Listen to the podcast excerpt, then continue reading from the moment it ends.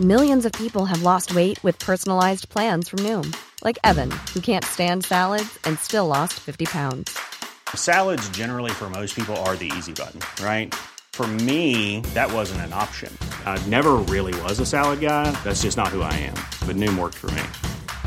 Get your personalized plan today at Noom.com. Real Noom user compensated to provide their story. In four weeks, the typical Noom user can expect to lose one to two pounds per week. Individual results may vary.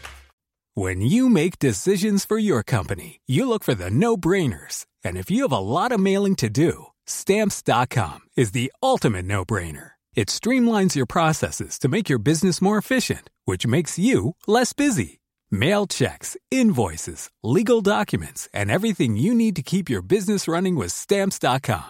Seamlessly connect with every major marketplace and shopping cart. Schedule package pickups and see your cheapest and fastest shipping options from different carriers with rates up to 89% off USPS and UPS rates. And with the stamps.com mobile app, you can take care of mailing and shipping wherever you are. Make the same no-brainer decision as over 1 million other businesses with stamps.com. Sign up with code program for a 4-week trial plus free postage and a free digital scale. No long-term commitments or contracts. That's stamps.com. Code program.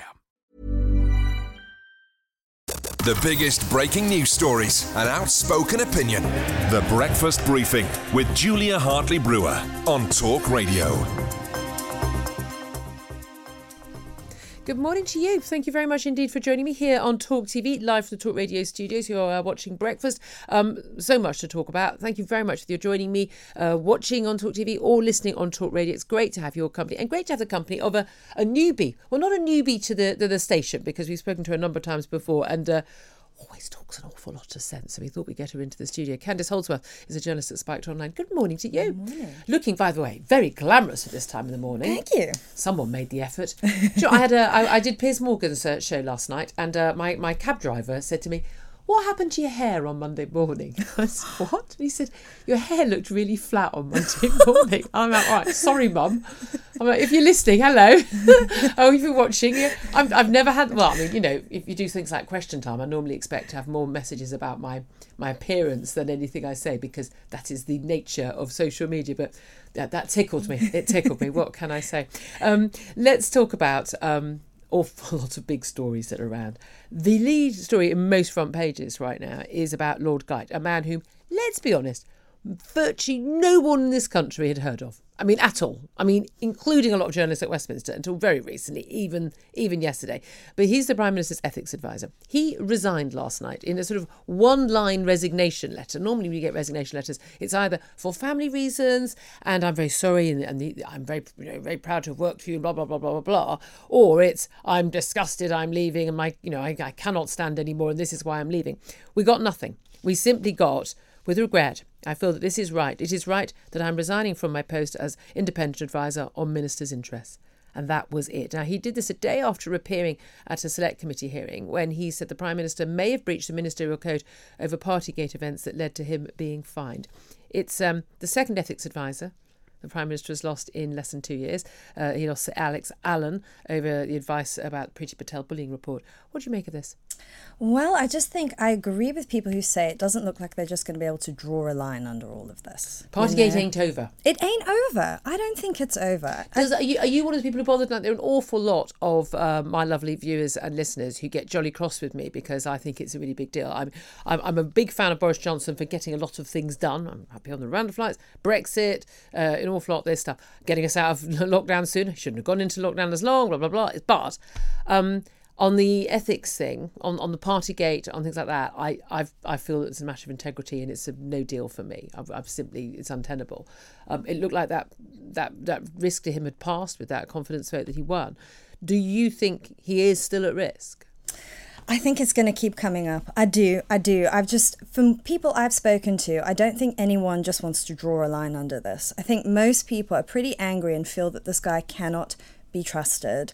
Um, I agree with you. You know, I felt a bit confused about it. You know, he did bring us out of lockdown. You know, Britain came out of lockdown. He put us in lockdown. Yes, he put us in I lockdown. mean, I do think you shouldn't get too much credit for that. Well, this this is the thing. Um, he put us in lockdown, and yet all of this was going on in Downing Street. Yeah, and that's the thing. But again, but this is and this is what Lord Geidt, it would appear, is concerned about. Now, um, we various you know, ethics advisors have, you know, as you say, worked for Boris Johnson. They are self, they are appointed by the Prime Minister as personal advisors. This man used to be private secretary to the Queen. You know, impeachable uh, standards. There seems to be a view that if we whether or not we see his resignation letter or not in full, or whether he's even written one in full, that that he's felt he felt that his position had become untenable and that he was undermining his own sort of background as having a long-standing civil servant and the like. Um, many are saying that you know, to, to quote Oscar Wilde, you know, to lose to lose one ethics advisor is is misfortune. To lose two looks like carelessness. Um, do you think this could add to the pressure on him? Could this turn a few of the MPs who did vote for the Prime Minister uh, in that confidence ballot to think, actually, I've changed my mind? Could that tip the balance? It could do. I also worry as well, though, that people are just sort of getting used to the fact that Boris Johnson is always going to disappoint them and has sort of been priced in now. And this has happened. And over time, our expectations are just going to get lower and lower and lower. And in lower. which case, it's all priced in. Yeah. Could but that, but that's the thing, okay. And yet at the same time, we've got this story about the Rwanda migrant flights, um, and this is the, the classic red meat, uh, which um, uh, many uh, Brexit voters and Tory voters would, and Boris supporters, and people even be very unhappy with him, would still very massively support. I think a lot of the policy is probably a bit gimmicky, um, but you know, Priti Patel, the Home Secretary, you know, has been under a lot of pressure to do something about this issue. 444 general migrants crossed on Tuesday. On Tuesday alone, 444 people. We don't know who they are, where they're from. They've turned up from a safe country, by the way, from France. Um, we had that ruling from the European Court of Human Rights. Uh, there's now a lot of talk about whether or not we withdraw from that the European Convention or parts of the convention. Apparently, you don't have to be signed up to all of it. Uh, whether we actually withdraw from the European Court of Human uh, uh Human Rights itself. Um, there's some talk that these uh, flights could be held up for up for a year. Um, but bearing in mind that the, the, the, the, High Court here in the UK and the Appeal Court here in the UK both upheld the legality of this policy. We've been told by the bleeding heart liberal human rights lawyers in this country that it's illegal. They haven't ruled that at all. They want to look into it, look into the situation in Rwanda, and, and but and the European Court said they basically wanted to wait to see. You couldn't have those flights going off until we'd seen what what the High Court had found. So they could go ahead, but what do you think the likelihood is? I'm not sure. I mean, I don't know enough about the, the legality of it, but I think that politicians really need to grasp the nettle on this. This needs to happen. We need to have total control over our immigration policy. This is why people voted for Brexit. This is what it was for. You know, I mean, for a while it felt like the immigration debate had detoxified a bit after Brexit because people felt they had control over it. Yeah. And now it risks just reigniting again. And the polling showed, didn't it, that, that um, immigration had definitely fallen down list because people felt, no, we're in charge of this now. That was the big thing. I mean, I've noticed that even when people were talking about things like people from Hong Kong coming over yep. or when Afghanistan was collapsing, people were like, no, let's welcome in refugees if they need a place to stay because people felt they had control. But when it gets like this, when people feel there's no control and it's sort of spiraling out of control, people just arriving, like you say, no one's con- no one is taking charge of it this becomes a problem again. And, and this thing about the difference between different refugees. Now, a lot of people on the left are saying, look, this is just racism. Look, oh, you'll take people from Ukraine, largely white, but you won't take people from uh, some, you know, African countries or Middle Eastern countries. It's racism pure and pure. But I wonder, you know, we have got a policy for letting in Afghanistan uh, people who we owe have a duty of care to. I'm sorry, I don't think we have a duty of care to every single person in Afghanistan. I'm sorry, Afghanistan was a basket case forever. Um, I don't think we should have left the country. I think we should have stayed there. But I mean, we should have absolutely 100% duty of care to all the people who worked for us as interpreters. I think it's an absolute travesty of misjustice that, and I, you know, someone I've been dealing with still stuck out there, still in touch with him, um, who was promised a, a safe passage. Um, and the, we have a duty of care to, I think, the people of Ukraine. Again, we, we were guarantors of the independence of uh, of, Ukraine. I think we have a duty of care to those people, and it's women and children coming over on a temporary basis. But that's very different from you know, a another person, largely a an a, a, a young adult male, uh, but aged between eighteen and forty, coming to this country on a rickety boat from a safe country. I'm, I'm just not sure I have a duty of care to this person. Yes, and people aren't aren't are discouraged from asking those sorts of questions. You just get the yeah. accusation of racist, bigot, and that's a way of shutting the, ba- the debate down. But we can't do that. We have to be adults about it. We have to have a proper discussion. Yeah. I, one question I asked, I think it was 11 times I asked a Labour MP yesterday, um, uh, I'm saying Stephen Kinnock, um, how many people then? How many? Because we were told like we need to have safe passage, we need to have people who need to apply from their own countries. Great, okay. So if all these people are going to be eligible, how many are we going to take? I mean, is it 10,000? Is it 100,000? Is it a million? Is it 10? How many people are we going to take? I know.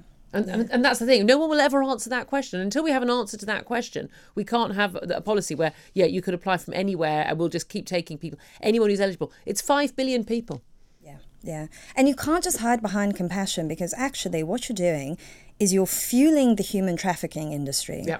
Which puts people in great danger, takes total advantage of them, doesn't care about them they and, deliberately put them on rickety boats so they'll be rescued. Well, good luck if you are rescued. You know, I also think about, you know, what's happening on the west coast of America now, where you're seeing a huge backlash against these progressive prosecutors who've allowed crime to spiral out of control yeah. and we're, homelessness. We're in very, very much the same territory, aren't we? The Breakfast Briefing with Julia Hartley Brewer on Talk Radio. If you liked what you heard, please subscribe and give me a good review. And don't forget to catch me on the Talk Radio Breakfast Show every weekday from 6:30 until 10. Normally, being a little extra can be a bit much, but when it comes to healthcare, it pays to be extra. And United Healthcare makes it easy with Health Protector Guard fixed indemnity insurance plans. Underwritten by Golden Rule Insurance Company, they supplement your primary plan, helping you manage out of pocket costs without the usual requirements and restrictions like deductibles and enrollment periods. So when it comes to covering your medical bills, you can feel good about being a little extra. Visit uhone.com to find the Health Protector Guard plan for you. Hey, it's Danny Pellegrino from Everything Iconic. Ready to upgrade your style game without blowing your budget? Check out Quince. They've got all the good stuff shirts and polos, activewear, and fine leather goods, all at 50 to 80% less than other high end brands. And the best part? They're all about safe, ethical, and responsible manufacturing. Get that luxury vibe without the luxury price tag. Hit up quince.com slash upgrade for free shipping and 365 day returns on your next order. That's quince.com slash upgrade.